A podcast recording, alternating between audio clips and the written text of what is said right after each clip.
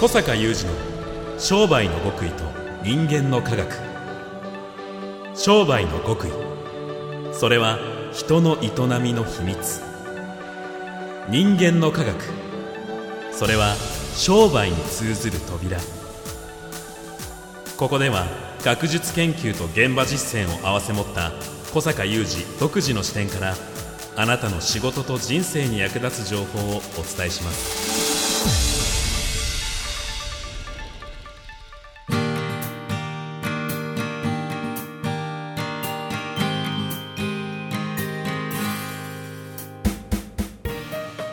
こんにちは小坂雄二です。こんにちは三代田悟です。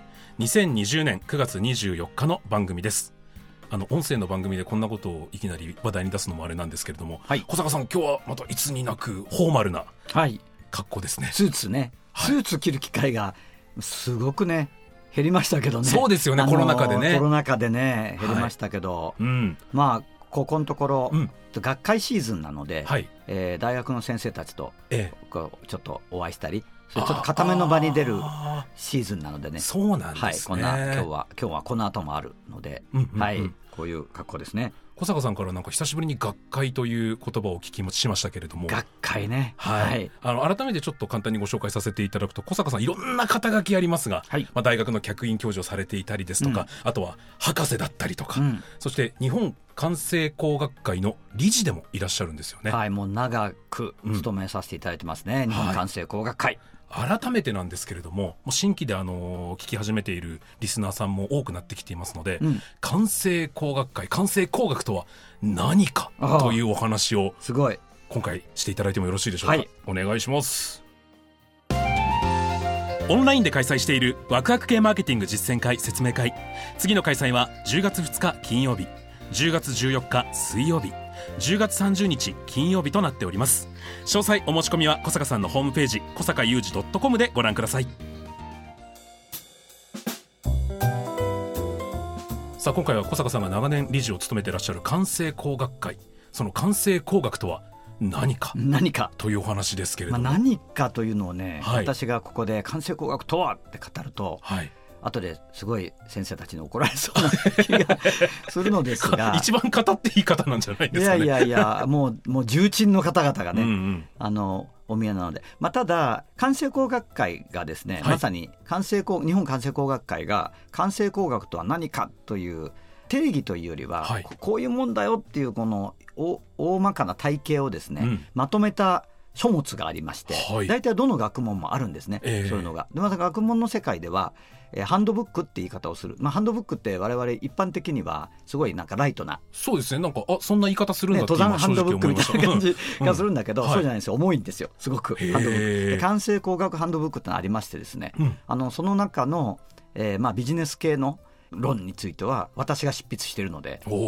まあまああのちょっとだけ語ってもいいのかなという立場ではいるお願いします。んですが、はい。まあ、その完成工学っていうのはですね、うん。そもそもえー感性という言葉をちゃんと皆さんに理解していただかないと誤解を受ける。感覚の感と差が、そうですね。人間性の性。はい。そうですそうです、うん。うん。で感性。っていうとなんかこうセンスとかね、うん。感受性とかうん。そういう捉え方って結構一般的にはい。多いんですけどもあの実は感性というのはですね非常に、えーそういうこうワンワードで訳しにくい概念でありまして、うん感性工学会的に。はい。ですから、まあ、ハンドブックの中でもかなり、えーそういう意味ではこう長文なですね定義があるんですね。はあだ感受性というものも含まれてるし、うん。でもももっといろんなものを含むんですね。はい。それからまあ、えー人の工事脳機能高いに次と書いてねうん工事、うん工事脳機能、まあ、例えばねうわあなんかこの絵綺麗だなとか、うんうん。えーなんかこの人は信頼できるなとか、うん。そういう感覚って、えー人間の工事脳機能と呼ばれているものが、はい。まあ、司っているというか、えーその働きの、えーアウトプットなだとされているわけですね。うんうんうんでまあ、そのような工事なですね、えー脳の働きのことを感性というふうに定義をしていて、ああ、なるほど、うん。そしてこれを、はい。うん。まあ、工学するということで感性工学ということですから、うんうん。まあ、非常にね、えーお集まりになっている先生方の、えーせそれぞれの専門分野感性工学というのは従って非常に学際的。はい。学祭というと、学際というのはですね、とはい。学問の学に国際の際、うん。と書くんですけれども、はい。まあ、一般的には、えー研究難度が、うん。あのいろんな分野にまたがってですね、まあ、進められている。そう、まあ、いろんな分野の研究知見が入り混じってですね、うん。一つの、えー分野を形成していくようなことを言うんですね。なるほど。なので、うん。まあ、デザインのねデザイン学の先生方なんか結構結構おられますし、うん。当然私があの博士号を取得させていただいた時の指導教授は当時の関西工学会の会長でいらっしゃいますが、うん。あのもう数理モデルバリバリの方だしね。ロボットの先生もおられれば、はい。哲学の先生もおられるんですよ。うん。で非常にねやっぱりこう人の感性といういわくこう複雑なですね、うん。ものを、えー解き明かしていくっていうのはもう非常に学際的な。はい。でもこれこそが、えーまあ、今日のというかこの現代の学問の本当にトレンドなんですね。だから今まで学問っていうのはどっちかというと縦割りで、うん。えーまあ、私が学問を語るのはおこがましいですけども縦割りでそれをさらに細分化していってですね、うんうん。あのーどんどんどんどんこう枝分かれしていった歴史がものすごく長くあるんですね、はい。学問って例えば医学っていう学問が、まあ、起こり、うん。その医学の中にあのさらに心臓とかねはいはい起こり、さらにその中からみたいな感じで枝分かれしていったわけですよ。うん。でそれはそれで、えーいろいろ得られたものはえー社会として大きいんだけど、はい。やっぱりこう人間っていう何なんだとうん。いうことを解こうと思った時にあんまりこう枝になっちゃうとねうん。解けないんですね。はあなるほど。うん、これだいぶ私の解釈書いてますけど、はい。まあまあそういうことだというふうに思うんですね。ですから関西工学会という立ち位置から改めて、えーサイエンスのえーアプローチで人間というのは何だろうとかねいうことを解こうとした時にはこれはもう今までの長い学問の歴史がこう枝分かれしていった歴史だとすると、うんう逆流ですよね。うん。こう学際的な学問分野として立ち上がって、えーそして、えーいろんな分野の専門の先生方が、まあ、それぞれの分野でものすごい活躍されているようなうんうん。先生方が、まあ、それぞれ例えばデザイン学会の会長をおやりになっている方とか、はい。こういうそれぞれの大きな学会でその本当にトップに就かれているような方々がさらに関西工学会の会員としてですね、うん。お集まりになって実は新しいその学問として立っているわけなんですね。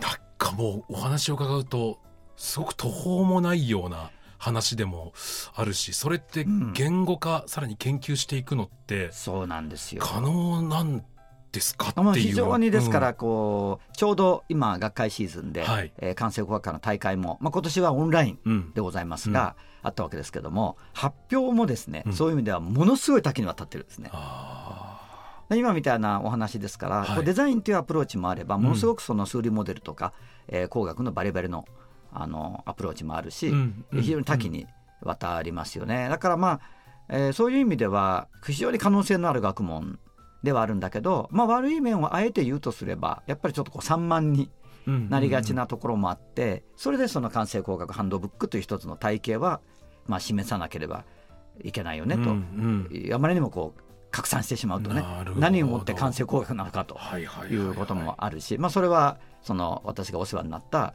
えー先生が会長をおやりになってる時にまとめられて。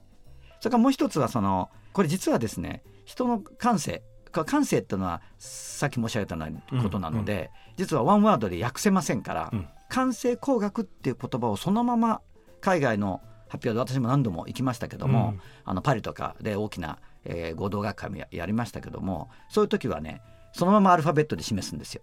感性すね。性はい。はいそのまま。うん。だけどやっぱ分かんないでしょ、うんうん。で分かんないってのは何がいけないのっていうことになりますがやっぱり完成エンジニアリングだとうん。引用されないんですよね、引用されない。うん、海外の研究者がはい。感性って言っていちいち引きに来ないから、ああはいはいはいはい。でそうするとやっぱり海外から見ると、えー感性工学ってのは何だってことはやっぱり one word で言わなければならないので、うん。やはりその先生が会長をおやりになってた時にこれはまあ大きな課題だったので、うん。今のところ英文論文誌は affective engineering という。 affective engineering そうそうそうアフェクティブだからこの one word で本当は表現しきれないんだけどうん。でもこのね感性工学会のこういう研究領域あるいはこういうアプローチ学際的にね人とめを解いていく。しかしサイエンティフィックなんだと。これはね非常にもうグローバルトレンドでうん。非常にこう世界中で研究がどんどん増えてるんですよ。論文も増えているのでやっぱりせっかく日本の関西工学会って先駆的なので、うんもったいないですよね。ただ今お話伺っててあまりにも壮大でちょっと想像もつかない世界だなっていうのは正直なところなんですけれども、うん小坂さんが今おっしゃってたその研究の仕方の仕組みはなんか小坂さんの普段やられてるビジネスに非常に似ているのかなと。そうなんですそうなんです。はい。まあ、ゆえにうん。私は関西工学会に長く席を置いていて、うんそしてまあ私が言うと口はばったいですがゆえに、えー私の営んでいることゆえに、えー多くの先生方から評価をいただいてもう随分以前から理事うん。を務めさせていただいていると。ですからまあこれはですね、あのーこの番組でもあのしばしば取り上げることですけども、まあ、私たちがワクワク系と呼んでいるワクワク系マーケティング、うんうん。まあ、最近は完成科学マーケティングって正式名称をつけましたけども、はい。まあ、まさにですねこのマーケティングは現場ではもう本当にこの番組でよく紹介するような具体的なことをやっていくんですけども、どこに立った方法論であり理論なのかというと、やっぱり人間とは何かなんだよね。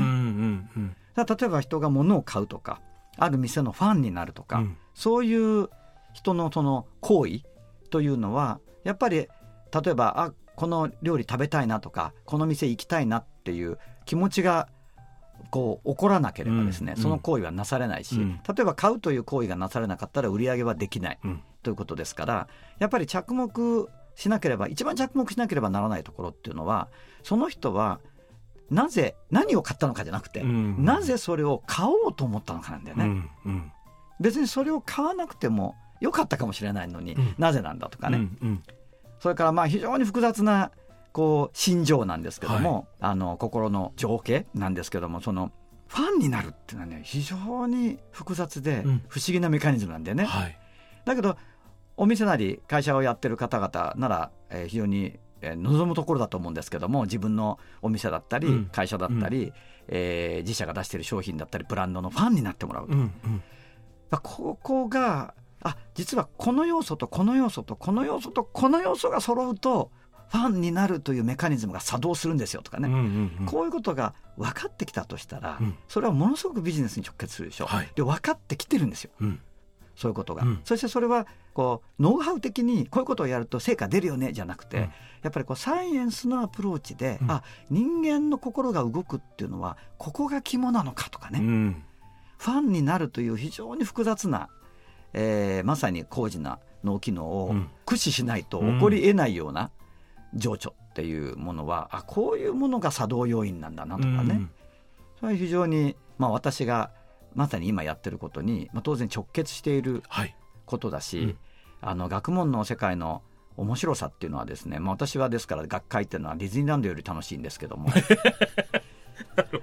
もうね 衝撃的な。衝撃的なセリフですか。もう昔から言ってるんだけどディズニーランドに行くより楽しいんだけど、はい。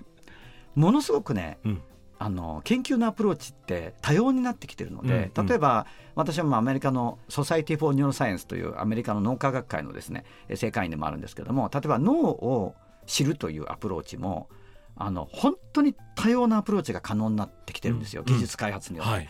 ですから人というものをしこう科学で知るというアプローチもものすごく多様になってきてるので、うん。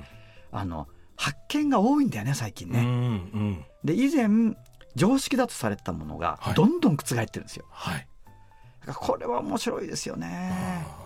そして小坂さんのやっぱりあの抱えてらっしゃる会員さんたちは大企業から個人商店まで多岐にわたって、で挑戦して研究してそれをまたみんなで集約してっていうすごくアカデミックな組織じゃなかったとしても自然とそのなんかまさに研究というかそういったものに触れている参加しているってことですよね。その通りなんです。うんですからこれはあのワクワク系マーケティング実践会の会員さんたちは、あまり自覚はないんだけど、うん。実は学会の先生方からはよく言われることで、うんうん。小坂さんはの何がすごいかというとこう学問から見ると、うん。あの社会実験場を持っている。ああなるほど自分が研究していって見出している理論とか、その示唆されるもの例えばあこれがメカニズムの肝なのかとかうん。それを実証実験を社会でやるってことはほとんどの研究者はできない。そっか。なんか言葉としては強いですし小坂さんが「へへへ実験してやるぜ」って思ってるわけじゃないと思うんですけどそうそうもちろん結果論として。結果論としてね、あのもちろん会員さんたちもそう思ってるわけではなく、うんうん。ひとえにお客さんを楽しませたいとか、えー例えば業績を上げたいとかいうことでやられてるんだけど学問という枠組みから見るとあ。壮大な社会実験場なんですよ。はあなるほどこの社会における実証実験をはい。ここまでの規模でうん。継続的にやっている研究者っていうのもすごく少ないんですね。ん。なのではい。非常に評価をいただけるところだし、はい。今度はあの図らずもというかね、うんうん。気づかず学問に参加している、うん。う我が会員さんたちからすると実はそのこっち側から見るとですね学問から見るとその最先端の学問知見を知らず使えてるわけなんですね。うんうんそういうことですよね。私がこうはい。別にその学問のその説明はせずに、うん。どんどん忍び込ませていくので、うん会員さんたちに対するアウトプットにですね。ですからこう最先端の、ね、学問知見ってね論文ってかなり厳しいので、うんなんか今最先端っていうものはもうちょっと経ってから論文になるんですよ。うんうん。でそういうものがオーソライズされてからさらに何年か経って本になるので、うん。本当に最先端のね学問知見っていうのはねこれ出てこない世には。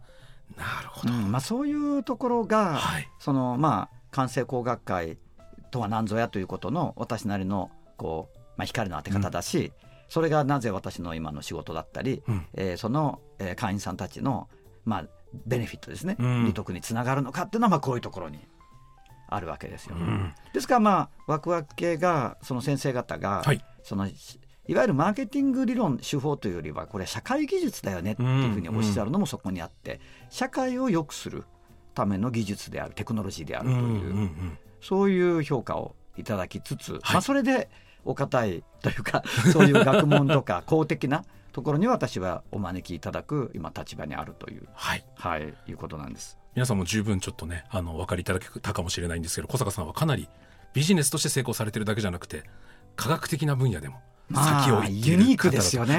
これはユニークだと思いますわ。まあでもそしたら小坂さんはい。最近ほんといろんな角度からこの番組だけじゃなくても、YouTube でもウェビナーでも小坂さんにお話しいただいてることであるんですけれどもここまで学者としてのお話を伺った後なので、うんうん。今一博士としてこの関西工学の理事としてコロナ禍どのように捉えてらっしゃるのかっていうのをそこから切り口で教えていただいてもよろしいでしょいうか？やいや、お重いテーマですね。はい。では、お重いテーマですよね結構じゃあ、次回に。たっぷり時間をとってはいはい、はい。お願いしますありがとうございました小坂雄二の商売の極意と人間の科学ここまでのお相手は小坂雄二と。三代田悟でした